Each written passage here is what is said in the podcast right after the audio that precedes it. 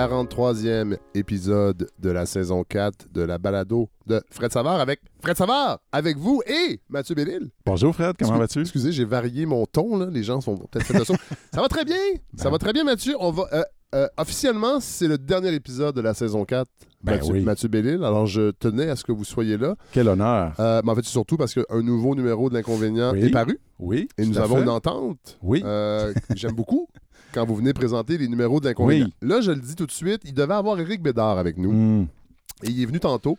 Euh, il y a un petit contretemps, il ne pourra pas être avec nous, mais on va quand même euh, pallier à son absence parce qu'il y a un texte dans ce nouveau numéro. C'est le 90e de l'inconvénient, Mathieu Bellil. Quand même. Est-ce qu'on a passé un bel été? Est-ce qu'on s'est parlé ici à la balado cet été? Je me rappelle plus. On s'est parlé, euh, non, on s'est parlé Non. avant l'été Mais on avec euh. Pierre Neveu Ah oui, c'est ça. euh, dans ce magnifique euh, décor champêtre euh, À de Saint-Basile. Oui, Saint-Basile-le-Grand. On est allé jouer au golf. On était joué au On, golf. Est, on est retourné jouer au golf. On est joué au golf. Oui, oui. Puis, euh, ouais. On est rendu des amis, on, peut dire ça. Oui, c'est ça. On, on, on parle pas de nos résultats. Hein. Non. C'est- C'était pas. euh, On, on joue pas pour le, le Non. score. on, était- on est constant dans notre inconstance. On va dire ça comme ça? oui, puis on aime, nous, on aime se retrouver en pleine nature, entouré de pesticides. Non, mais c'est effrayant.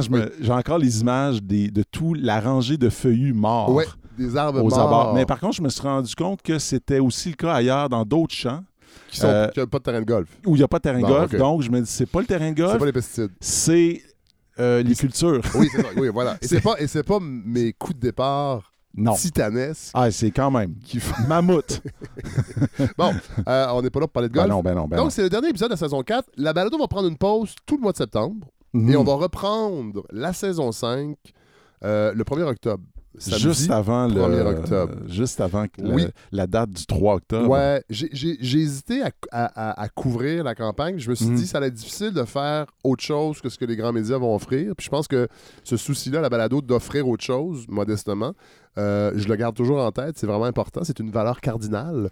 Et euh, On est dans un meeting entre créatifs. oui, et euh, c'est ça. Je me suis dit, qu'est-ce que je pourrais faire de mieux Ouais. que ce que les grands médias, ou pire, de ce que les grands médias vont faire?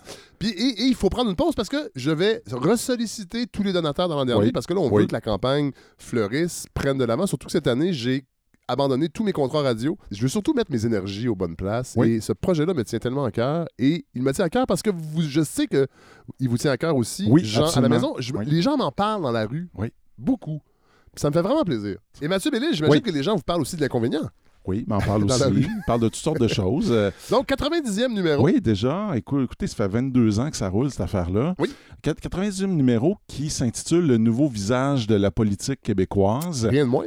Rien de moins. On a voulu, dans, dans le fond, on a voulu faire le point sur euh, ce qu'on pourrait considérer comme le grand changement de- Ouais. dans- sur la scène politique qui s'est produit, à notre avis, euh, avec la dernière élection de 2018, quand euh, les deux partis traditionnels se sont retrouvés à l'opposition. Donc, le Parti Euh, québécois, li- Parti, Parti euh, libéral. québécois libéral, dont d'ailleurs on s'est demandé dans les dernières années, d'abord le Parti québécois surtout, mais un petit peu aussi le Parti libéral, s'ils n'étaient pas menacés. Ben là, je pense que le Euh, Parti libéral est en. Là, on parle.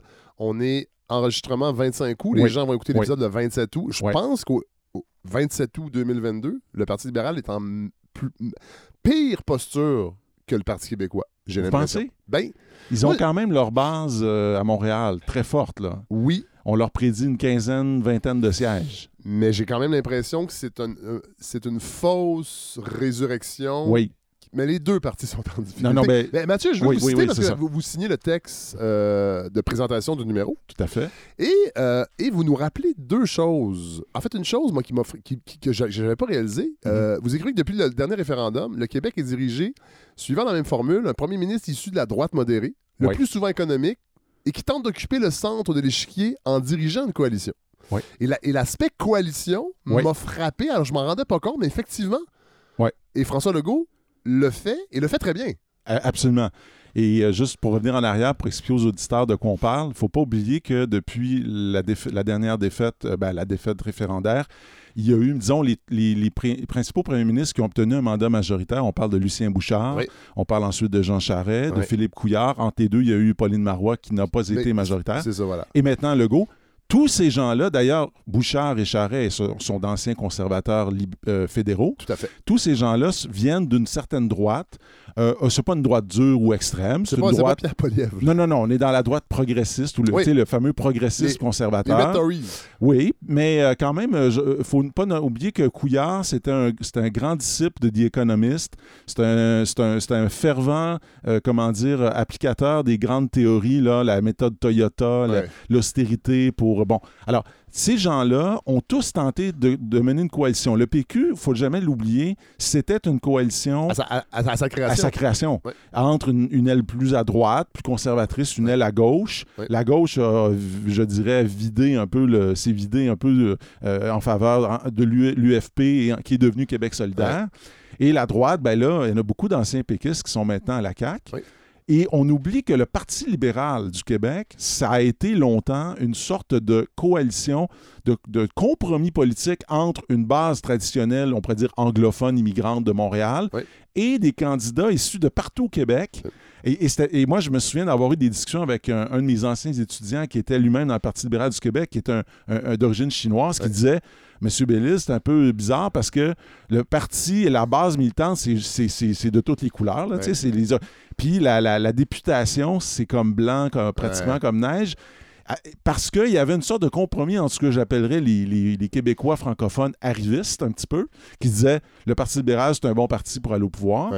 Et euh, cette base traditionnelle, immigrante et anglophone, ben là, il n'y en a plus là, de compromis. Ouais. Là, ce qui reste, puis je l'avais dit tantôt, c'est peut-être vrai que c'est une fausse impression de, de force, c'est-à-dire c'est devenu un parti d'opposition peut-être perpétuel. Parce qu'ils sont plus capables d'aller chercher. Et la coalition s'effrite parce que le pouvoir, Oui. est, le pouvoir est, est- est loin. C'est la même chose qui s'est passé au PQ. Le- la Et coalition là, s'est et là, on s'entre-déchire à l'interne pour regagner le pouvoir. Oui. Puis vu que le pouvoir n'est pas à, la portée, Oui. Ben là, les, les- les- les différences sont exacerbées. Exactement. Puis regardez la montée, c'est pas encore, on ne sait pas encore ce que ça va être, mais Balarama Holness et son fameux bloc Oui. Montréal, qui est un parti, qui va être un parti provincial, Oui. ben c'est une partie de l'aile euh, libérale très anglophone qui risque d'aller là, Peut-être. ouais. peut-être. Donc il est peut-être effectivement en train de se passer la même chose avec Jusqu'à temps que ces gens-là se rendent compte que euh, M. Holness est un petit peu clownesque. Mais d'ici là, Oui, mais d'ici là. Oui, mais, mais entre-temps, je veux dire, euh, vous avez raison. Euh, euh, Legault, lui, pour l'instant, il, il a réussi quelque chose que les autres partis ont, ont réussi, mais ont fini par échouer à Ouais. accomplir. ben là, parlons-en de François Legault parce qu'il y a un Oui. texte Ben oui. majeur, important d'Éric Bédard qui devait être là Oui. pour nous en parler. Oui. A eu un petit euh, contretemps familial. Mhm. Euh, J'ai lu son texte. Mhm. Et là, je dois dire, Mathieu Bellil, parce que vous m'en- aviez parlé avant, vous, vous me disiez, ah, ça, ça va, vous allez- tu vas voir, ça va fesser, ça va fesser. Ça fesse, Ouais. mais c'est pas un texte à charge Non, non. contre François Legault. Non, parce et c'est que- ça que j'ai aimé. Donc, Éric donc, raconte Oui. qu'il a déjà collaboré Oui. avec François Legault. Ben oui. Euh, le connaît bien Il le connaît très bien. et analyse vraiment avec beaucoup d'acuité ce qu'est vraiment François Legault. Moi, il y a des choses qui m'ont vraiment étonné. Mais parlez-nous un peu de co- comment se présente euh, ce texte-là euh, Oui. à l'inconvénient? Com- comment Eric vous, vous- vous le propose? Ben, Eric euh, me, dit, me dit tout simplement à un moment donné Écoute, Mathieu, j'y pense depuis longtemps. Je veux faire un portrait de François Legault. Euh, j'ai tâté le terrain auprès de quelques médias, mais il dit euh, J'avoue que j'ai un faible pour l'inconvénient, puis je sais qu'il y a une liberté, il y a une rigueur et tout oui, ça. le texte est long aussi. Oui, il est quand même plus long. ouais. Puis, euh, et, puis là, autour de lui, c'est pas tout le monde qui pense que c'est une bonne idée. Parce que Eric, Eric c'est pas un, vous l'avez dit, c'est pas un portrait à charge parce qu'Éric, c'est pas un polémiste. Non. Mais c'est quelqu'un, alors c'est quelqu'un qui est juste, euh, je pense, Oui. qui, qui va pas non plus noircir les gens pour les noircir. C'est pas, il y a rien de diffamatoire, mais il dit des choses de François Legault. Euh, il nous révèle, entre autres, qui- alors, juste pour rappeler, Éric, dans le fond, à l'époque où François Legault était ministre de l'Éducation au Donc, on Parti parle québécois, fin des années 90. début Son, son- 2000. mais son arrivée Oui, Parce- son arrivée, c'est en 98, je avec, crois. le- avec Lucien Bouchard. Recruté par Bouchard. Et Oui. tout le monde dit que c'est une excellente recrue. Oui, Il a déjà fait son argent avec Air Transat. Oui. C'est un- homme d'affaires aguerri. oui, tout à Et fait. ça, à l'époque, au Parti québécois, c'est bien important d'avoir Oui. cette espèce de caution Oui. Économique qu'on avait de la difficulté à avoir chez certains Et candidats. d'ailleurs, je ferais remarquer que ce que. euh, oui, parce que c'est c'est ce qu'on- la marque libérale, ça. Oui. Et dans le fond, la marque libérale, Legault, il il l'a il, il- amené à la CAQ, c'est-à-dire. Oui. Euh, euh, mais allez pas trop vite. Mais OK, je vais trop vite. mais, mais donc, il arrive en 98. Assez rapidement, il est nommé ministre. Il, va, il va jouer un rôle. euh, j'ai pas, le- je me souviens pas exactement tous les ministères, mais il va, Oui, il va jouer un rôle, différents rôles. Et Éric Bédard est déjà militant. Oui, Bé- Bédard a milité pour le, le- le référendum. Euh, il a été assez proche de, de Parizeau. Euh, D'ailleurs, il a fait un texte dans le dernier inconvénient sur Parizeau qui était très beau. Et là, il- il- éventuellement, euh, il est approché pour écrire des discours pour François Legault. Oui. Alors au début, je pense qu'il il travaille dans son coin. Étant, Éric fait sa thèse. Et puis éventuellement, les, les- les- le lien se fait, disons, Oui. avec François Legault, qui apprécie particulièrement les discours. Et euh, il invite euh, Éric à travailler au ministère de l'Éducation, à travailler avec lui. Alors, euh, Legault, je sais qu'il va aussi occuper un- le fauteuil de ministre de la Santé, mais là, il est à l'Éducation. Oui. Et euh, Éric dit OK, mais en même temps, il est un peu inquiet de voir euh, est-ce qu'il va, euh, bien vivre avec euh, cette espèce d'effervescence. Euh, dans le texte, il y a beaucoup de révélations euh, intéressantes, Oui. dont, je trouve, je ne sais pas si vous, ça vous a frappé, mais euh, à un moment donné, il est dans une réunion pour discuter de politique, donc de loi, de, de programme et des tout ça. idées. Puis, des idées. oui. Là, là, on est, on est dans la réflexion. Oui. Et à un moment donné, Eric, alors il y a, je sais pas, il y a une vingtaine de personnes autour de la table avec Fran- François Legault, son sous-ministre. Et à un moment donné, Eric se rend compte, il raconte dans le texte, qu'autour de la table, sur les 20 personnes présentes, il y en a 16, 15, 16, 17 qui sont dans les coms. Et que sur le, les gens de contenu, là, ils sont 2-3. Ouais. OK? Et là, on est en 2002, 2003, dans ces années-là.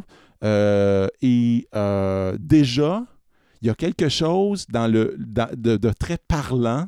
C'est, au fond, l'enjeu premier. Et, et- et- et Eric raconte que, par exemple, François Legault, là, quand il, il lit les critiques dans les journaux, les, les chroniques dans les journaux, là, même un- une chronique d'un obscur euh, De Fred Savard. chroniqueur, ben oui, Non, ben, mais non, mais tu sais, euh, ben, peu importe, là, Oui. ça, ça vient le chercher, Mais là, attendez, je puis il veut donner raison. je vais. Mais ce qui m'exaspérait le plus, c'était le branle-bas de combat que provoquait invariablement une mauvaise manchette ou l'opinion critique d'un chroniqueur, quel qu'il soit. C'est ça. Ça, pour- et là, c'est même pas l'opinion des électeurs. Non. C'est l'opinion Des, des journalistes. des journalistes Oui. et des faiseurs d'opinion. Absolument. Absolument. Et dans un sens, j'aurais envie de dire, Fred, que euh, Legault a fait ses classes, il a compris dans quel monde il évoluait. Et une grande partie de sa réussite, je crois, euh, oui, il y a des politiques qu'on peut apprécier, mais une grande partie de sa réussite tient à l'excellent travail de communication qui est fait par son gouvernement. Ça ne veut pas dire qu'il n'y a pas des couacs. Il y en a dans tous les gouvernements. Mais, ça, ça, il le soyons, obje- soyons euh, disons, euh, donnons à César ce qui revient à Legault. Euh, ben, ça, oui. Ça, Oui. il l'a. Euh, on apprend aussi des choses vraiment étonnantes. Le, débat, le débat identitaire Ouais. ne n'intéresse pas François Legault. Non. Peut-être que ça a changé, Ouais. mais, mais Éric Bédard rappelle qu'à l'époque, puis Mhm. là, on parle, ça fait un, un petit bout, mais ça Ouais. fait pas 40 ans non plus. Là. Non. On parle de la fin des années 2000. 2000 tu sais, euh, Quand ouais. même, là. Ouais. Euh, le débat identitaire le laissait de glace. Il voyait pas Mhm. d'intérêt à critiquer le, multiculturalisme canadien et proposer autre chose, une Mhm. autre façon de vivre. Mhm. Ça l'intéresse pas. Donc, ce qu'on ce qu'on comprend, c'est qu'aujourd'hui, ben, c'est un enjeu. En fait, il a senti qu'il y a un enjeu électoral et il joue cette carte-là. Donc, c'est pas incarné.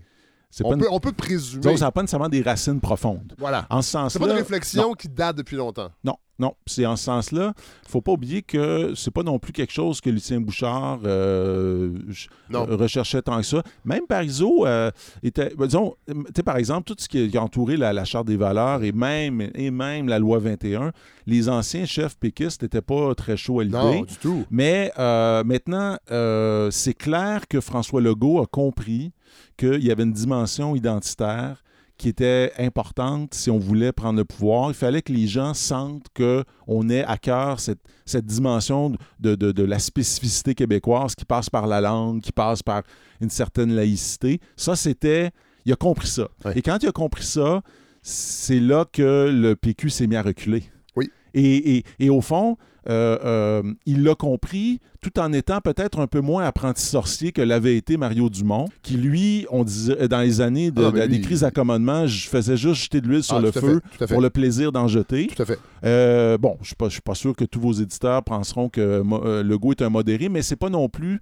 Disons, c'est pas quelqu'un qui fait exprès pour partir enfin en, Non, en puis- bataille avec une manchette. Et Mais- c'est c'est ouais. intéressant parce qu'Éric Bédard rappelle que c'était quelqu'un de avec, avec un- un- une empathie pour les. Tu sais, oui, c'est un homme d'affaires, oui, Ouais. c'est quelqu'un qui a Ouais. réussi, mais en tout cas, au début, quand il a rencontré François Legault, à la fin des années Mhm. 90, Mhm. il trouvait quand même que c'était quelqu'un d'empathique, c'était quelqu'un qui était ouvert à entendre les idées des autres et, et, et, et c- j'ai pas l'impression que ça l'a quitté tant que ça. C'est juste que là, il est à la tête d'un Oui, ben, parti et là, c'est rendu un parti qui, dont la mission principale n'est pas d'instaurer un, un- un régime politique particulier, c'est de se faire élire. c'est de se faire élire. Moi, j'ai appelé ça l'ère des ajustements mineurs. C'est-à-dire, on on n'est plus du tout dans un contexte où on essaie de remettre en question quoi que ce soit vraiment. Euh, je ne dis pas qu'il n'y aura pas des... Tu sais, le seul endroit où il pourrait y avoir des, des changements un peu substantiels, c'est en santé. Oui. Et euh, malheureusement, mon inquiétude, c'est qu'on s'en va probablement vers une, un- une, une entrée vers dans- du privé Oui. de plus en plus dans Oui. le domaine de la santé. Oui. Euh, je ne sais pas si ça va. Je dis pas que dans certains contextes, il n'y a pas des justifications. Là, je connais pas bien Non, mais assez là, le bien contexte, c'est qu'il y a un Mais- parti qui s'appelle le Parti conservateur du Québec ben, ça. qui va tirer un peu la, Exactement. la, la, la CAQ vers Parce la que dans droite le fond, pour satisfaire voilà. pour pas qu'il y ait une percée plus grande, une, Ouais. une fissure. Ben, vous aurez remarqué d'ailleurs, Fred, que le, le discours du gouvernement en matière de pandémie et de santé publique Ouais, a changé. a changé complètement Énormément. à partir du moment où ils ont vu les conservateurs monter à 14, 15, 16. Là, ils ont dit, OK, c'est Ouais. dangereux. On s'en. Et là, et c'est pour ça. Je veux dire, c'est, tout Et là, simplement ils ont pour dit ça. au Dr Boileau, soit le plus vague possible. Vous avez vu, vous avez relevé un lapsus cette semaine qui était extraordinaire. c'est oui. quoi? Le C'est le Dr ministre... Quash qui est responsable de- des infections au Québec. Du, euh, du bureau des infections, quelque chose comme ça. Genre l'infection publique, tu sais, oui, oui. un truc magnifique. Ouais, ouais, ouais. Moi, je crois à ça, les lapsus, parce que j'ai euh, étudié Freud au cégep. Euh, les lapsus lingués. Et là, il y a une grosse finale, parce que je veux pas juste qu'on parle du texte d'Éric, parce Non, que non. le numéro n'est pas seulement que sur. François Legault, mais il y, a une- il y a une finale, il y a un gros Ben punch. là, ben oui. Un gros punch, c'est que à un moment donné, Bédard, quand François Legault s'apprête à fonder la CAQ. Euh, Bédard Donc dit... 2012? Ouais, un, peu un peu près, avant ça, je pense. ouais. Un petit peu avant, Ouais, là, ouais. non, je pense que c'est 2010. 2010. Ouais. Euh, avec Charles Sirois, Oui, euh, oui. l'homme d'affaires. Oui. Ben... Éric lui dit, pourquoi, Éric lui dit, ouais. pourquoi tu vas pas à la tête du Parti libéral du Québec? Non, non, non, il dit d'abord, pourquoi tu vas pas au PQ? Ah oui! Il dit va au PQ parce que, puis au pire, fais la démonstration que ça marche pas. Vas-y pour leur montrer que ça marche pas. Puis comme ça, tu les convaincras peut-être de faire autre chose. Puis je pense que le go. euh, se Non, mais là, il dit, moi, je veux un fonder peu. un parti nationaliste non souverainiste. Ben voilà. Parce qu'il sait que- C'est ça. On est, on- Ouais. Le Québec s'en va ailleurs. C'est ça. Puis là, à ce moment-là, Eric dit ben, dans ce cas-là, pourquoi tu vas pas à- Au Parti libéral. libéral? Puis là, c'est là le punch, c'est que François Legault dit j'y ai vraiment pensé. Oui. J'y ai pensé, euh, sérieusement. Et euh, finalement, j'ai conclu que la marque était finie. Ouais. Notez encore, parce qu'on est dans les coms ici. La Oui. marque était finie. Ouais. C'est pas- l'homme d'affaires qui parle. Ouais, là. ouais, c'est pas la philosophie, c'est pas euh, la base militante, c'est pas la doctrine, c'est pas le livre beige de Ryan, je sais pas quoi. là. Non, non, c'est la marque qui est finie. Ouais. Le branding Puis- est plus bon. Le burning est plus bon. Puis là, euh, d'ailleurs, c'est assez intéressant, euh, j'enchaîne, parce que dans le, dans le, le texte, euh, dans le numéro, pardon, Marie-France Bazot, qui signe Oui. un texte très intéressant, où, entre autres, elle analyse cette évolution du logo de la CAQ. Parce qu'au début, c'était un truc, c'était c'était multicolore, cette Oui, affaire-là. c'est un arc-en-ciel. C'était un arc-en-ciel, c'était très euh, fierté. C'était très fierté. Oui. Euh, et puis à un moment donné, encore là, ils ont compris qu'il fallait aller chercher les bleus. Ils sont allés chercher dans les bleus et on sent, tout ça symboliquement montre bien qu'on essaie d'écarter tout doucement, euh, le- évidemment, le Parti québécois, Oui. puis qu'on essaie de se présenter comme la, la- la nouvelle, les nouveaux bleus, Oui. hein, les, nouveaux, euh, les nouveaux détenteurs. Puis, puis évidemment, un peu tout à tous. Hein. Moi, c'est ça qui me frappe avec euh, Legault et la CAQ, c'est euh, on a comparé Legault à Duplessis, bien sûr. On l'a comparé à Bourassa, parce qu'il y a un coup. on- évidemment, on, on le Et là, compare. temps-ci, avec le centième anniversaire de, Ben, de- tout le monde, tout le monde s'arroge Ouais. René Lévesque. Oui, puis, puis on le compare un peu à ce que les péquistes ont fait parce qu'il en- il vient de là. Oui. C'est un peu. C'était c'est- c'était une drôle de, de patente, cette affaire-là, ce parti-là. Ça, c'est- Puis, puis c'est comme des gens vraiment qui ont des opinions totalement opposées entrent là-dedans comme dans du. Elle, elle appelle- elle dit comme dans du pudding show. Un gros pudding chômeur. Là, tout le monde est bienvenu. Entrez, laissez vos différents à la porte. Hein? C'est fou comme le pouvoir, ça, ça, ça rallie du monde. hein. Ouais, vraiment. C'est ça aussi, Ouais, là. ouais, Ouais. ouais. Fait que Ouais. ça, c'est le- c'est la CAQ et nous, ça c'est le texte de Marie-France. Besson. Il y a un texte aussi de Marc Chevrier, Oui. que je devrais un jour inviter euh, à la balado, parce qu'il avait fait paraître il y a deux ans Mhm. un essai qui est dans ma bibliothèque, que j'ai pas terminé. Puis moi, évidemment, quand j'invite quelqu'un pour parler de son livre, il Ouais, faut que j'aille lu le livre. C'est ça. Mais Marc Chevrier, euh, donc, signe un texte qui s'appelle La politique pénitentielle. Oui, c'est un texte qui est, qui est assez fascinant parce que, au fond, ce que. euh, ce que euh, alors là, on n'est plus dans la CAQ et Legault en particulier. On est plus dans cette espèce de logique qui consiste à, euh, je dirais... Page c'est- 23, Mathieu. Oui, s'excuser.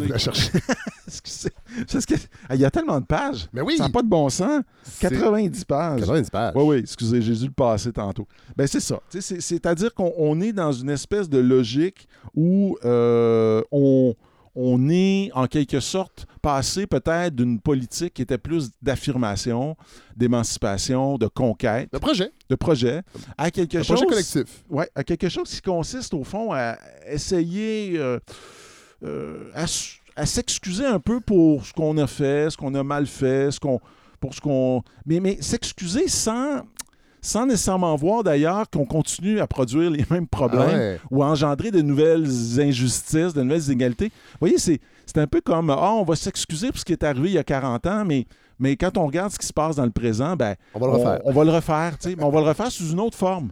Puis dans 40 ans, ils s'excuseront pour nous, vous voyez? Donc, la politique pénitentielle, elle a quelque chose d'un peu trompeur, de, de- quelque chose de trompeur. Oui. Elle a quelque chose d'une sorte de, de poudre aux yeux qu'on lance aux gens pour dire regardez comme on est rendu bon, comme on est rendu euh, vertueux, moraux, hein, rigou- euh, ré- euh, en pleine de rectitude. Puis en même temps, de l'autre bord, où on continue à, à- un peu comme maintenant, les grandes corporations qui vont s'afficher pour toutes les belles causes, tout en exploitant des travailleurs en Afrique et en polluant. Tu sais, vous voyez, c'est, ben, on fait ça en politique. Ouais. Alors, ça, c'est assez intéressant. Il y a, il y a des textes, bon, il y a des De, choses. de l'autre euh, côté, Benoît Côté, euh, suis-je caquiste? Oui. page 41. Oui, ouais, non, là, j'y suis, là, c'est beau quand même, là. Euh, mais mais c'est bien drôle parce que là, c'est un, un gars, Benoît, c'est un, un romancier. Il a publié un roman récemment au Boréal qui était une sorte de fiction, une uchronie. Que serait-il arrivé si le Québec était devenu indépendant? Puis en gros, il n'était pas convaincu que ça allait si formidable. Ben bon, ça, tu sais, on se console comme on peut, hein? Oui, oui, c'est de la fiction. Bon, c'est ça. Puis euh, il se demande s'il est caquiste. Puis il explique pourquoi. C'est parce qu'il dit, il dit, moi, je travaille comme un chien. Bon, il dit pas ça comme ça, mais à peu Ouais. près. Je travaille fort. Euh, je, je- je fais des, je travaille dans, tu sais, Ron de lait. Je sais pas si vous avez entendu parler de ça. C'est un spectacle qui a marché à fond. Ah oui! Ouais, ouais, ça a marché à fond. Il était Ah oui, là-dedans. C'était Il- un, un- du théâtre documentaire. oui, Oui. mais il était là-dedans, puis il Ah. dit tout le monde a fait de l'argent, sauf nous, les auteurs, tu sais. Puis il dit c'est drôle, c'est tout le temps un peu de même. Puis il dit c'est drôle, là je travaille, j'ai, repris la, la, la, la terre de mes parents, enfin euh, j'exploite euh, le, voyons, Caroline, le sirop d'érable. Non, Ah, non, c'est le sirop d'érable. Ah oui. La cabane. Voilà, j'ai trouvé, hey, c'est pas drôle. Mon Québécois Vous savez, Mathieu, que c'est moi, qui souffre. s'oc- c'est moi qui s'occupe du montage. Bon, parfait. Fait que tout ça ne paraîtra. OK. Tout ça va être facile. Excellent. Ouais. Merci, Fred. Euh, il a repris Ou donc la C'est ça. Maudit. Production acéricole. Puis encore là, les prix sont bons. Tout le monde fait de l'argent, sauf les producteurs. Ah ouais. Puis là, un moment donné, il dit, coudon, il dit, euh, est-ce que. Puis là, il regarde les- ses amis qui travaillent pour ces grandes corporations, tes bombardiers, les autres, Ouais. qui font de l'argent, qui se versent des salaires de fous parce qu'ils reçoivent, entre autres, des aides gouvernementales. Mais encore là, ça se rend pas nécessairement toujours en bas. Bref, il- alors il se dit un peu à la blague, suis-je caquiste? Parce que Legault arrive aussi en disant, gardez là. Puis il limite un Ah peu, oui. c'est assez comique. Il, il le fait parler. hein.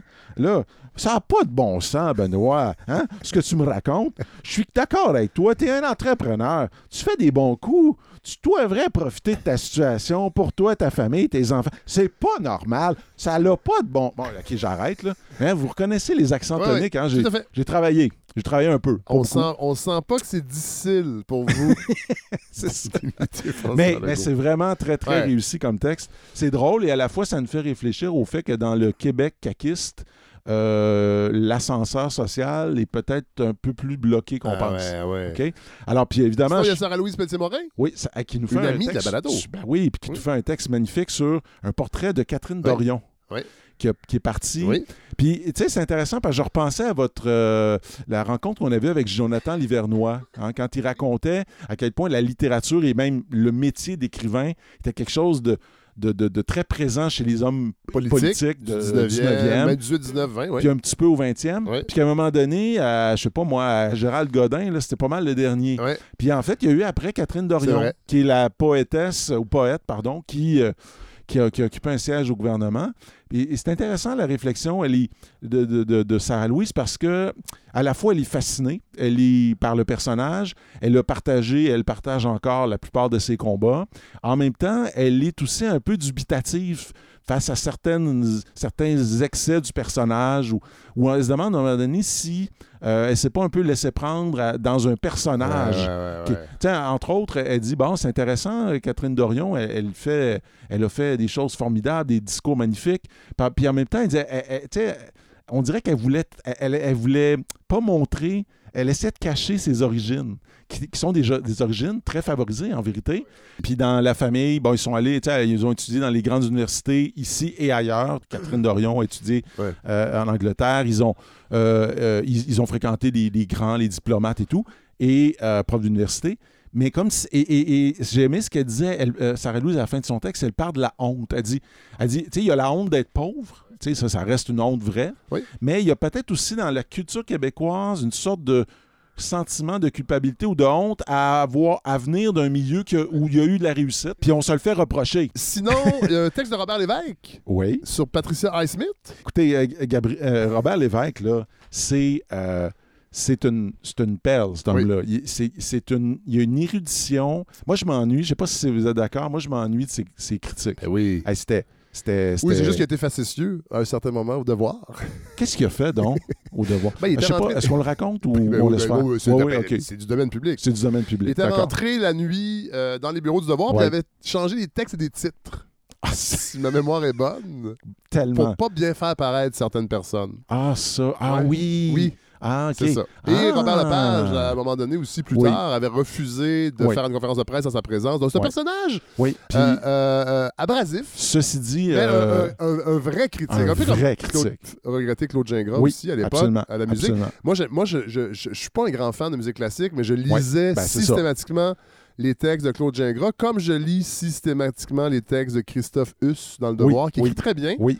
Et alors que je suis pas quelqu'un qui écoute beaucoup Non, de musique classique, ça. mais j'aime lire là-dessus Oui. avec des belles plumes. Et. Robert Lévesque était un peu cette, euh, cet équivalent-là pour le théâtre. C'est ça. Et là, évidemment, il- effectivement, il signe un texte sur, euh, sur Patricia Highsmith, sur euh, un peu la, ben, cette grande, grande euh, et- romancière. C'est fou parce que je suis retombé récemment sur la, la- la- la- le magnifique film fait par euh, euh, euh, Anthony Minghella, euh, The Talented Mr. Ripley. Je sais pas si vous avez ah, vu ça. Dieu, oui, ça date un oui. peu, là. Oui, oui, mais quand Mais même. quelle, quelle, quelle, quelle histoire brillante. Alors, l'évêque, il y, a des, il y a aussi dans, dans le numéro une, une réflexion sur la, grande série de, de Duplessis par Denis Arcand, Ah oui. signé Orient Doré. Puis, il y a une, une sorte de parallèle. hein. Est-ce qu'on peut faire un parallèle entre, euh, vraiment entre Duplessis et, et Legault, ouais. notre époque?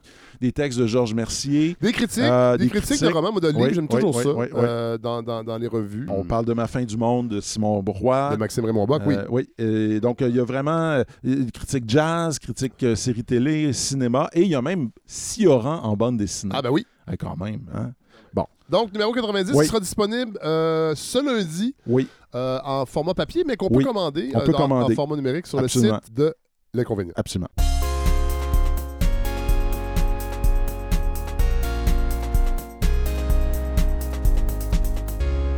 Bon, évidemment, Mathieu, vous êtes là. Alors, j'avais envie qu'on prenne des nouvelles de nous. Et là, j'ai Oui. lu votre. euh, En fait, je vois la première ligne. C'est votre douzième. Ben, c'est ma douzième Chronique. chronique. des nouvelles de nous, parce que j'étais là Oui. pour certains épisodes où on avait des tables rondes. C'est Mais ma mon Dieu, je douzième. pensais pas qu'il y en avait déjà 12. C'est beau la durée, hein? C'est très bien. C'est- c'est- c'est- c'est- C'est- Absolument, c'est bon. C'est précieux. Merci, br- Ouais. merci Fred. Ouais. Ben, allez-y, qu'est-ce que. On, prend, on prend des nouvelles de, ah, oui, de- oui, de c'est nous, ça, euh, Fred. à quel Euh, j'ai j'ai voulu étudier ma, ma- ma chronique d'aujourd'hui. Ceci n'est pas une chronique d'opinion. Fred, j'ai eu l'idée de cette chronique en pensant aux élections qui s'en viennent Oui. et qu'on va regarder euh, sur les lignes de côté oui, hein, à la balado. Oui. Euh, aux débats politiques euh, qui se tiendront et plus encore au déferlement d'opinions dont nous serons les témoins. En plus des chroniques, commentaires, éditoriaux, joutes entre panélistes et autres tweets de Spin Doctor, hein, il y aura, nous allons citer une recrudescence, je crois, d'interventions de toutes sortes, question de nous informer, mais aussi sans doute de façonner notre opinion. On sait que la chaîne Nouveau, euh, c'est vous-même qui me l'avez appris cette semaine, a annoncé qu'elle tiendrait tous les soirs de la campagne, c'est bien ça? Mais je pense que ça un va être, débat entre invités. mais ça va être tout le temps. C'est le nouveau format des nouvelles, de ce que j'ai compris. Oui, oui, oui. Un genre de 110 oui, ils l'ont version présenté politique. comme ça. Oui, des débats musclés, Ah. euh, sans compromis, Bon. avec des fortes têtes. Oui, Donc. Anne-France, Anne-France Goldwater. Oui, Est-ce qu'on s'ennuyait des opinions d'Anne-France? écoute. La réponse. OK. Bon, euh, évidemment, je suis convaincu que les jouteurs ne seront pas, euh, euh, ne seront, pas en reste. Non, mais il y en a plein. Yves Boisvert. Euh, a- non, non, non, mais et de les- tous je parle aussi des, des gens de la joute. Ah non, ben oui, Ben évidemment. là, il va falloir Ben qu'ils oui. répondent. Oui. Puis là, imaginez le monde des les clubs des ex, là, les Oui. ex, là, il Oui. va falloir que ça. Ils ont euh, embauché ou débauché Claire Sanson, qui Bon. sera une des débatteurs. Au club des ex? Euh, oui, au mordu. euh, oui. Oh mon Dieu, OK, ça. Ouais. ça- OK, bon. C'est Écoutez, hein? c'est. Notre diffuseur Oui, public. oui, c'est ça. Ça, ça, c'est sans oublier les fameux sondages d'opinion, dont maintenant, on, euh, qui sont diffusés sur une base euh, quasi quotidienne en, temps, en période électorale. Euh, J'aime beaucoup le mot de Coluche à propos des sondages. Il disait les sondages, c'est pour que les gens sachent ce qu'ils pensent. J'en ai d'autres blagues de sondages. Aimez-vous ça, des blagues de Oui, mais attendez, et Coluche qui disait aussi si, les, si voter changeait quelque chose, ça ferait longtemps que ça serait interdit. Ah, il était désillusionné, hein? Un petit peu. Il disait un pour, raison. un pour tous, tous pourris, là. Ça, c'était le, slogan de sa, de sa campagne. Ouais. Non, non, mais euh, j'en ai trouvé d'autres, des blagues de, de sondage. Euh, trois Québécois sur quatre ignorent le cinquième. Je trouve ça génial. Ou bien alors, d'après les sondages, les Québécois ont le moral bas. D'après mes souvenirs, ils l'ont toujours eu. Hein? Bon, ben, OK, j'arrête. Fin de ma carrière. Euh, S'il y en a qui veulent me voir, je me produirai au coin de Saint-Zotique et... euh, Au coin de Saint-Zotique et Beaubien. c'est ça, ça va être Trouver le coin. Trouver le coin. Ce qui m'amène à une question, Fred. Oui. Est-ce que ça vous arrive, vous, des fois, de ne pas avoir d'opinion arrêtée sur un sujet? Ah oui, non seulement, oui, oui ça m'est déjà arrivé, puis j'avais même comme mission de livrer une opinion à la radio le lendemain. Ouais. Ouais. OK. Parce que même, là, je dis même après mûre réflexion et avoir fait vos proverbiales recherches, là, vous aviez pas de- ça vous arrive? Oui. Ben, ça me rassure que vous me disiez ça. Euh, je pensais que j'étais seul parce que moi, ça m'arrive souvent. Euh, quoi qu'en pense ma conjointe, qui trouve que je chiale trop et sur trop de sujets, en gros, elle dit que je chiale mes livres avant de les écrire. Donc, quand elle lit mes livres, elle dit Je, je, lis sais tout ça, tu me l'as dit. Ah, j'ai pas. Moi, je pense que j'ai pas tant le réflexe de l'opinion. J'ai pas le réflexe d'opinion aiguisée. C'est d'autant plus fâcheux qu'on me sollicite de plus en plus régulièrement. C'est ça que j'allais dire. Ouais. Euh, quand j'ai su votre sujet, je me suis dit, mais quand même, Ouais, mais ça, c'est quand même quelqu'un. et- vous aimez ça? Ouais, mais ça me fait peur. Je, vais peut-être m'ouvrir plus tantôt, je Oui. verrai. Mais ça me fait peur parce que euh, je- souvent, je sais pas quoi dire ou je sais pas quoi penser de quelque chose. Euh, puis je- reçois toutes sortes d'invitations, on en reparlera, mais une assez euh, surprenante récemment. Tenez, euh, sur Facebook, là, c'est ça, c'est je publie une photo de la Terre. C'est tout récent. La Terre vue depuis la station spatiale. Ça va jusqu'à présent? Oui. Rien de. Alors, l'idée, c'était d'inviter mes amis Facebook, peu importe leur allégeance, à prendre un peu de recul face aux querelles du jour. Question de relativiser. Hein, c'est comme quand vous regardez la Terre de loin, hein, vous voyez, il y a des querelles comme ça qui sont pas si importantes. Oui. Eh bien, c'en était trop pour un jeune essayiste conservateur, auteur d'un livre remarqué, mais dont je tairai néanmoins le nom, qui s'est indigné de ma modeste intervention. Selon lui, cette publication d'une photo de la Terre était typique de ces intellectuels québécois qui invitent à regarder ailleurs pendant que la nation est assiégée Ah, Dieu. de toutes parts et risque la louisianisation à plus ou moins brève échéance. On peut pas le nommer? Non, ben, vous avez entendu mon ton monter. Ah Cherchez, cherchez dans les archives de mes... De. C'est bien le fun, dans les archives de Facebook. Est-ce que c'est quelqu'un qui Je a plusieurs tribunes? Euh, non, pas encore, ça- Ok. ça- mais ça ne saurait tarder. OK. Euh, Aurait-il pu nuancer sa généralisation hâtive en tenant compte de mes livres, euh, de mes interventions à la balado notamment et dans d'autres euh, médias? De toutes ces occasions, je m'étais prononcé sur des questions politiques et sociales. Que nenni, Fred, que nenni. Cette photo de la Terre partagée sur Facebook était l'équivalent d'une claque au visage de la nation avec un N majuscule et pour laver l'offense, il fallait, et je vous le dis, c'est comme ça que c'est arrivé, il m'a proposé un débat public euh, euh, Ah, sur le Dieu. champ. Une sorte de duel devant témoins dans la librairie de mon choix et j'imagine avec les armes de mon choix. Le tout pour être filmé et diffusé en direct sur Internet. Aïe, aïe, Précis- aïe. Ça, j'appelle ça être un prompt. OK? Oui. Euh, euh, le problème... Et chercher, et chercher Ah, à exister médiatiquement. Oui, c'est ça. Le problème, c'est que je savais même pas de quoi il voulait débattre. Avant même de me connaître, de m'avoir parlé, il avait décidé qu'il était contre. contre moi ou mes livres, ou peut-être en tout cas contre les images de la Terre que j'avais euh, Il partagées. est peut-être contre la Terre. Peut-être. J'ai pensé, lui, Peut-être que la Terre, pour lui, est une invention des Non, gauchistes. mais non, mais attendez. En fait, la Terre ronde, Avez-vous vu c'est un concept gauchiste. Avez-vous vu, euh, là je ne ferai pas plaisir, je vais vous citer un, documentaire en anglais, The Farthest, Ben, pas- ça me dérange sur. Netflix. Non, non, non, je parle du jeune intellectuel Ah oui, conservateur. Oui, oui. Mais euh, The Farthest Non. sur Netflix, vous irez voir ça. C'est un documentaire qui raconte l'aventure de- des deux sondes Voyager. Ah oui. Puis à un moment donné, voir puis Voyager, là, ils ont lancé ça dans les années 70 avec des ordinateurs qui avaient la force d'un modem. Ah oui. Puis ils sont rendus aux confins du système solaire. Puis à un moment donné, le, le- le- le- le- le chef de la mission dit il prenait des photos. Là. Ouais. Puis à un moment donné, il dit Hey, prenez donc une photo de la Terre vue de l'autre bord de Pluton. Il cherchait, il ne la trouvait pas. Puis à un moment donné, ils se sont rendus compte qu'il il dit Hey, il y a une petite tache ici, un grain. Voyons, il essaie de l'enlever, puis ils se sont rendus compte que c'était la Terre. Wow. puis honnêtement, c'est le plus beau moment que j'ai vécu dans un documentaire depuis les dix dernières années. Puis là, j'ai dit, OK, quand tu vois que la Terre est un grain comme ça, il y a des affaires qui changent. Tu sais, la perspective change. Bon, en tout cas, mais ça, tu sais, être contre, j'avais envie de répondre, même moi, je suis contre moi des fois. Ça vous arrive ça des fois d'être contre vous-même? De plus en plus, on De plus en plus, hein? J'aime beaucoup cette phrase de Kafka qui disait euh, Dans le combat entre toi et le monde, seconde le monde. tu sais, t'as un humour, là. Tu sais, tu dis Ouais, le monde risque de gagner. Oui. En général, là, tu sais, euh, même Napoléon n'a pas su. Bon, cet empressement à débattre, Fred, avec la certitude d'avoir raison, ce goût d'être contre, avant même d'avoir examiné la nature des problèmes, voilà qui me semble assez symptomatique de l'époque dans laquelle nous vivons, en tout cas du climat médiatique dans lequel nous évoluons. Disons que la tendance n'est pas au recul et à la réflexion, mais plutôt à la surréaction et au crépage de chignon. Je me sens parfois mal à l'aise dans ce merveilleux monde où les gens opinent plus vite que leur ombre, où ils savent déjà ce qu'ils vont répondre à une question avant même que la question ait été posée. Rassurez-vous, Fred, euh, je ne manque ni d'assurance ni d'idées. Euh, c'est simplement que je sais qu'il me reste encore beaucoup de choses à apprendre et à comprendre, que j'ai besoin de temps aussi pour me faire une opinion qui a un peu de valeur. Il y a bien deux, trois sujets où je pense savoir de quoi je parle, euh, parce qu'ils sont liés à mes métiers de prof, d'écrivain, l'éducation, la langue, la littérature. La, mort. Ouais. oui, c'est ça. Quelques autres. Oui, oui, c'est vrai, j'ai Ah parlé oui, de ça. hein. fait un livre. Oui, oui. Que je, fais- je l'ai commencé. Oui, Je vais le terminer cet automne. bon. Je trouvais que cet été. Comme Richard Martineau, qui l'a commencé, mais il n'était pas sûr qu'elle allait continuer. On, on va en parler Oui, c'est ça que j'allais dire. Ouais, c'est ça. Euh, bon, en tout cas, tu sais, il y a quelques sujets, mais, mais en dehors de quelques sujets que je connais, je peux rien affirmer. Je le confie à, vos auditeurs, auditrices. Je peux rien affirmer sans que se mêle à mes idées une part de doute. Puis en vérité, même sur des sujets que je crois maîtriser, il m'arrive d'hésiter, de me remettre en question. J'ai pensé longtemps que c'était un signe de faiblesse quand je regardais des, des gens, là, des intellectuels publics et médiatiques et chroniqueurs qui ont l'air de jamais douter de rien. Puis à un moment donné, je me suis dit non, je pense peut-être une force finalement Ben oui. de- d'assumer de, ne pas savoir. Qu'on me comprenne bien, Fred, je n'ai rien contre les gens qui expriment leur opinion. Les chroniqueurs, les commentateurs font le travail pour lequel ils sont payés, puis il y en a plusieurs que j'apprécie.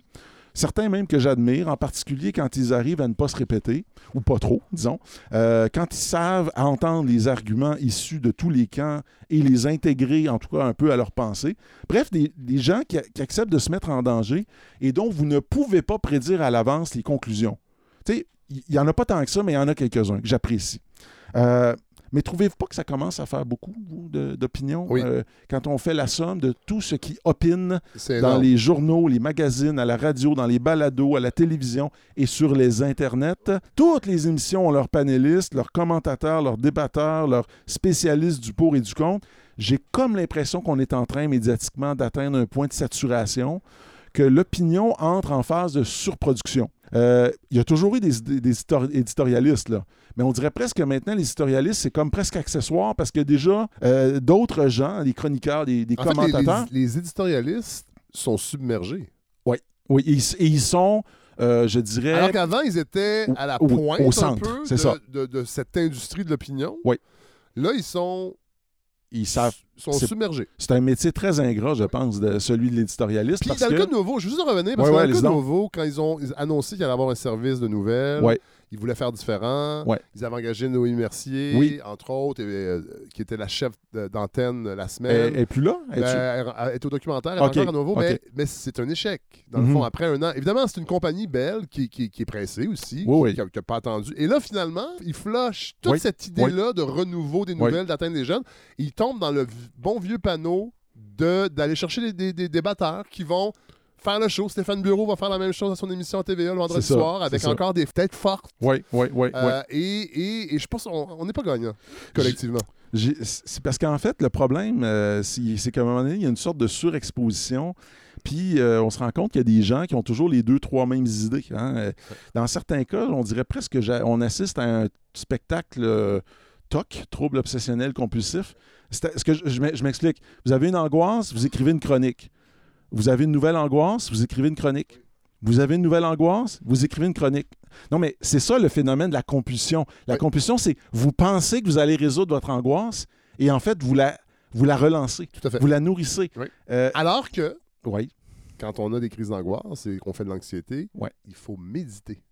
Oui. Il faut se taire Oui. et observer Oui. nos pensées absolument. et les laisser aller. Il les laisser aller et Au laisser lieu de aller un peu. ruminer la Oui. même crise de chronique dans le Journal de Montréal. Fred, je pense que quand on essaie de restituer ça, puis ça serait intéressant d'entendre des spécialistes comme euh, celui qui a fait la, voyons, la collision des récits, là, Philippe de Grosbois. Je serais intéressé d'entendre parce que j'ai l'impression, je soumets l'hypothèse aux auditeurs, auditrices, qu'on assiste depuis la fin des années 90 à une extension du domaine de l'opinion.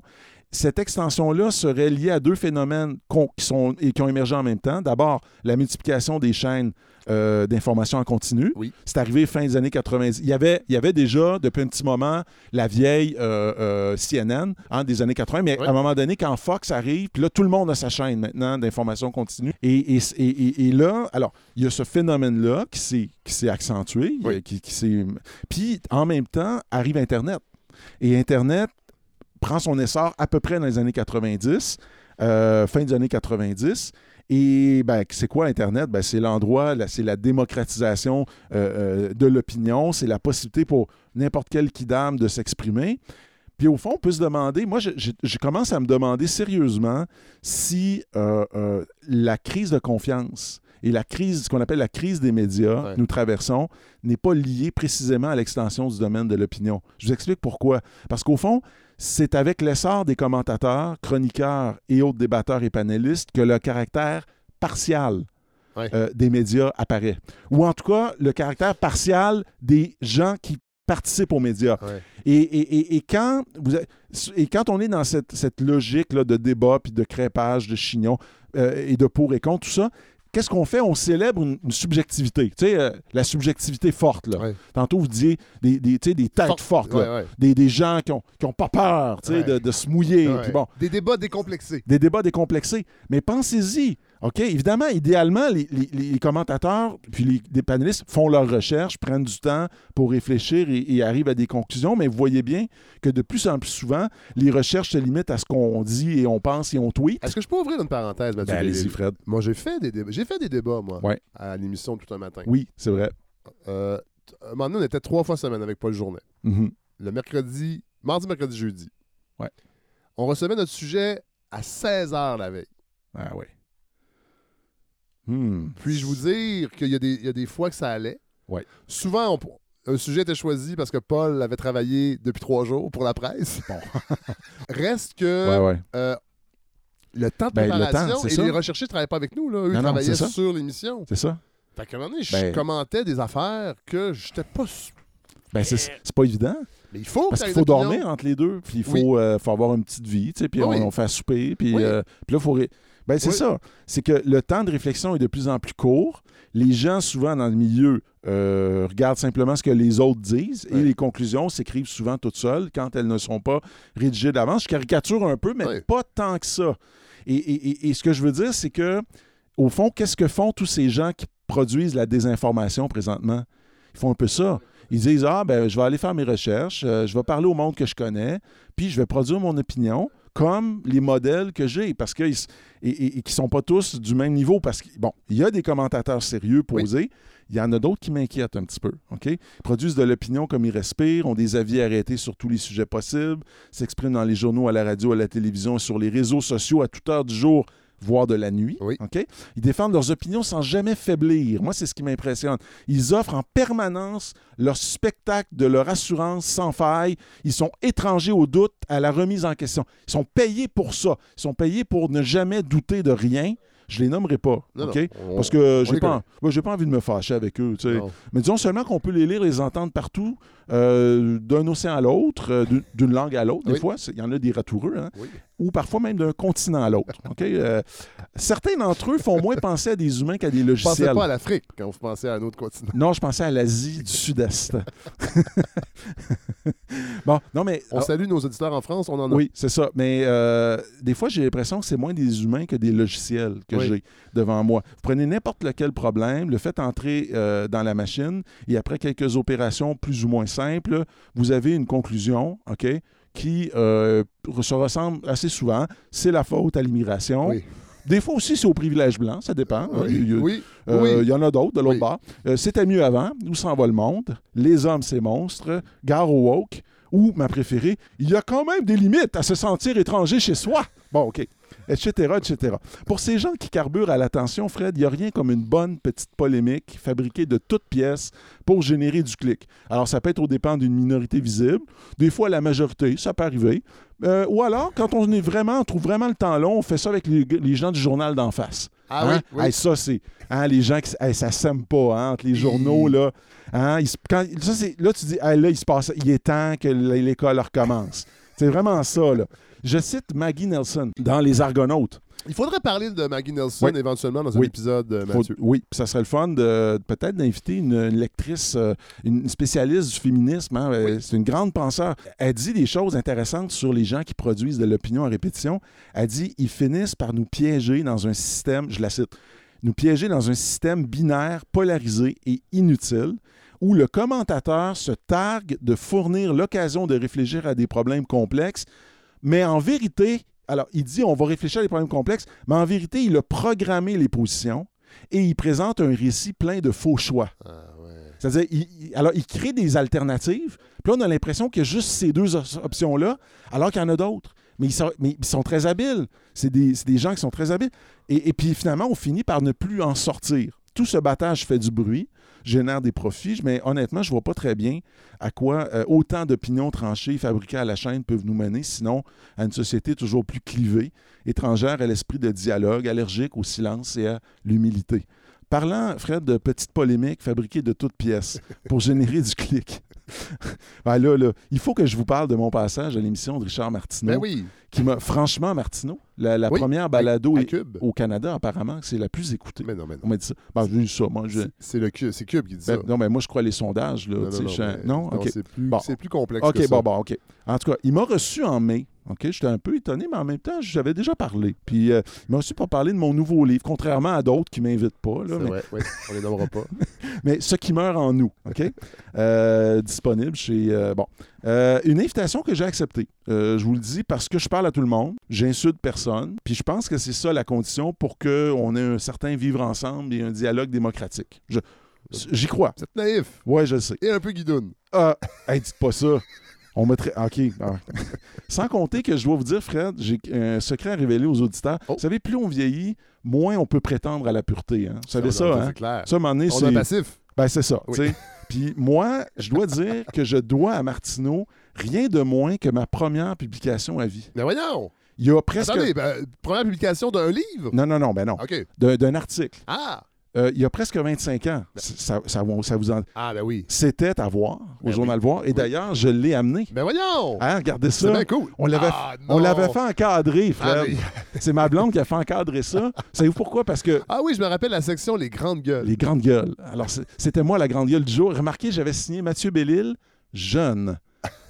Ben oui. Alors, et moi, j'ai- relu ça. D'ailleurs, j'étais assez fier parce que j'admire ma... Attendez, il y a 20... Donc, vous aviez... euh, J'avais 21, 22. Wow. Ouais, ouais, ouais. Alors, non, mais j'avais... C'était dans le temps d'Internet, là, quand ça commençait. J'avais pesé sur Send. J'avais envoyé mon texte. Cinq minutes après, le téléphone sonne. c'est Richard Martineau au Ben, téléphone. Il dit Hey, t'es qui, toi? Dis, Mathieu Bellil, là. Es-tu dans quoi? Puis je dis, Ah, j'étudie en Ça, littérature. c'est à l'époque, il était à gauche. Ouais, ben c'est-à-dire, la constante de Martineau, je pense, c'est que ça a toujours été un peu un populiste.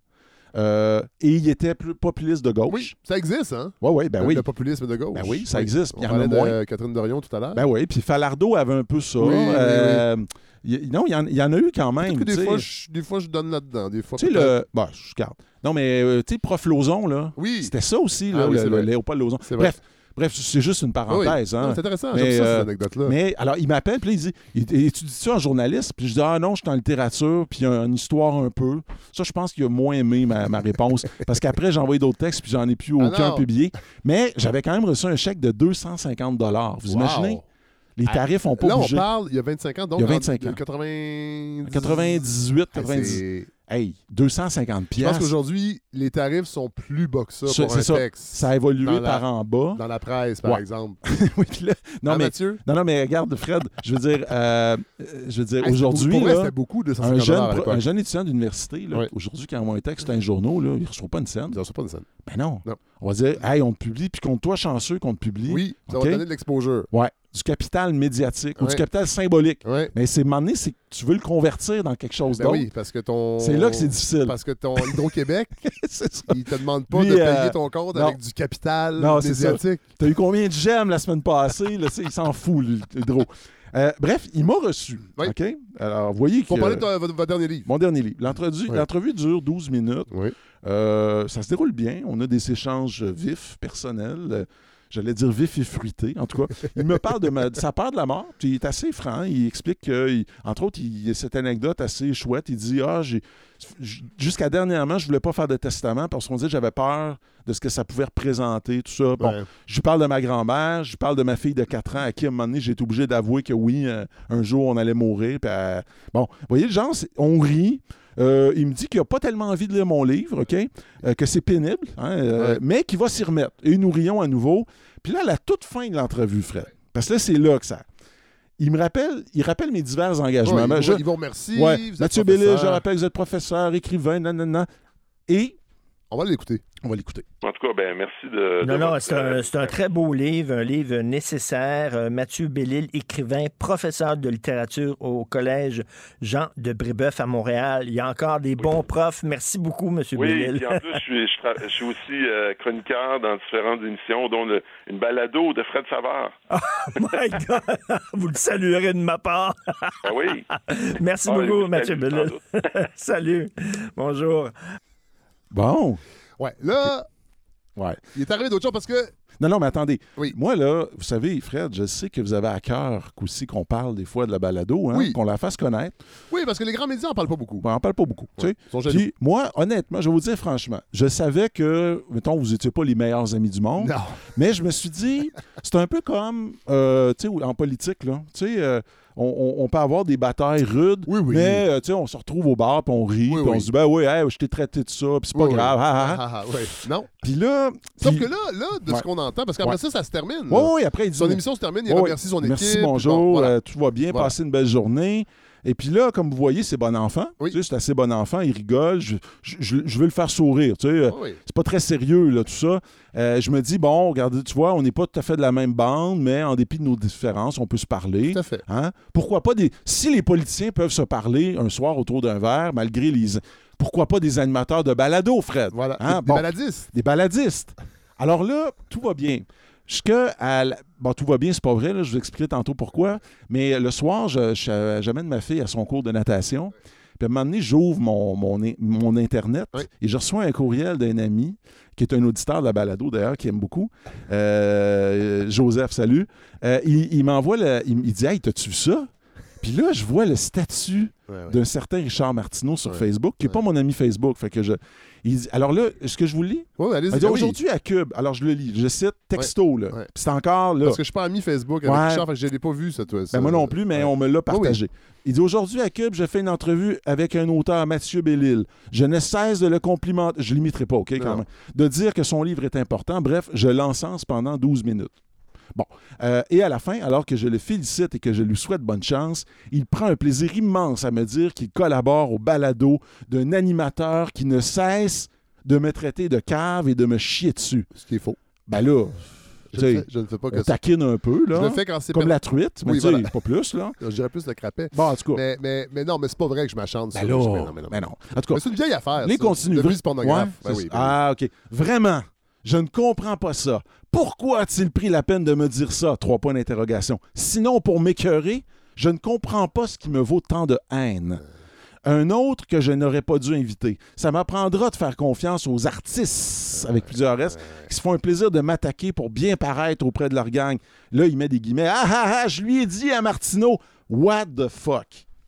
C'est exactement la réaction que j'ai eue en lisant ça. Mais ce qui est quand même particulier, c'est Ouais. qu'il aurait pu vous dire ça au moment où il fait Ben, ses remerciements à la fin. Non, mais c'est pas juste ça, c'est qu'il y a des recherchistes, ils Oui. savent là, où Oui. je suis là, Oui. Puis je veux dire, j'ai pas euh, écou- écoutez, j'étais sonné, honnêtement, Ah j'ai ouais. été sonné en disant Là, il ça. faut comprendre, puis les gens, j'en- ai pas parlé beaucoup à la balado, Ouais. mais on a eu une petite polémique avec euh, le sociologue. Oui, oui, oui, c'est ça. que certains jeunes racistes Ouais, ouais, beaucoup les textes d'un Oui, certain vous avez pas dit sociologue. qu'il était raciste. Et- Non, du c'est tout. J'ai dit que de, de jeunes Ouais, ouais, vous l'avez, je l'avais taquiné, ça. comme idole Ouais, dans un contexte d'une chronique humoristique. c'est ça. Et Richard est venu, parce que c'est tout Oui, le temps ça avec, venu au- avec, avec Québécois, c'est que Sophie, Richard Ouais.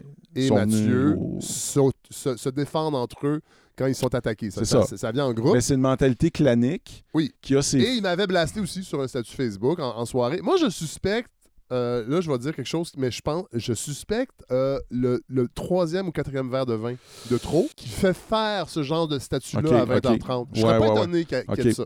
Ouais, moi je j'oserais pas me prononcer là-dessus mais je vous a- Je je vous pas qu'il y a un problème d'alcool, Ouais, non, non, non, mais non, ça non, non, non. sent Ouais, ouais. la fin de soirée. ou, ou bien il y a des gens qui ont écrit puis on dit Richard, tu peux pas te faire dire ça en plein en Mm. plein dans les Hey, ondes, moi, je pense pas Puis- que c'est ça. mais, pas Ou je- c'est de, choi- c'est- c'est- c'est de, c'est de chercher la polémique. la polémique. Ben, c'est c'est les deux hypothèses. Ouais. L'hypothèse, je me suis fait parce que moi, j'ai dit, ça doit être une blague. C'est une blague? Je dis, voyons donc. Non, non, j'ai dit, c'est très sérieux. Puis je vais vous dire, Fred, quand j'ai compris que c'était très sérieux, c'est quand je me suis mis à recevoir des messages Ah, ben haineux. voilà, ben c'est ça. Parce Voilà. que ça vient Parce que avec là, ça. Parce il y a aussi, ben, à c'est l'époque, ça. ben oui. Là, il a déclenché, il a déclenché une vague dont il n'a pas conscience. Ah non, moi je pense qu'il y en a conscience. ouais, mais en Oh, tout cas, oui, moi, j'ai oh, reçu des trolls.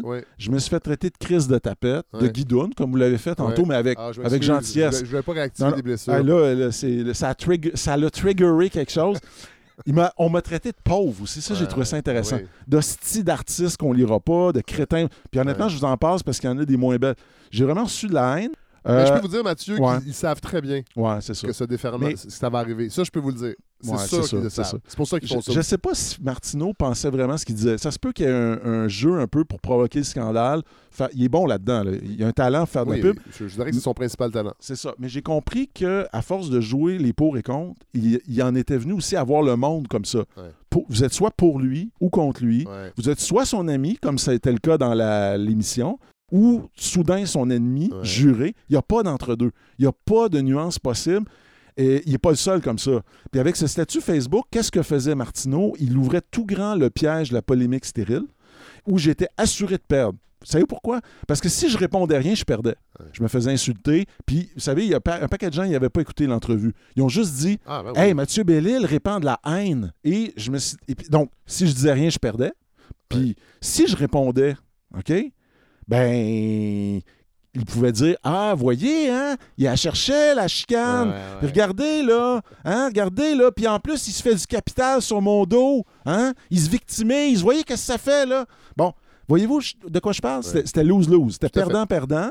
Alors, mettons une chose au clair en passant. là, non, ni le 12 mai, ni les jours suivants, je ne suis allé me vanter à mes amis d'avoir moqué de Richard Martineau pour la simple raison que je ne cherchais pas à me moquer de Richard Martineau. Je voulais le faire sourire. Je voulais faire sourire tout le monde. Ça n'a pas marché, mais ça, c'est correct.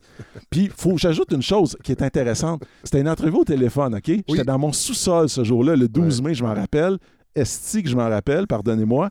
J'étais au sol à essayer de déboucher un drain.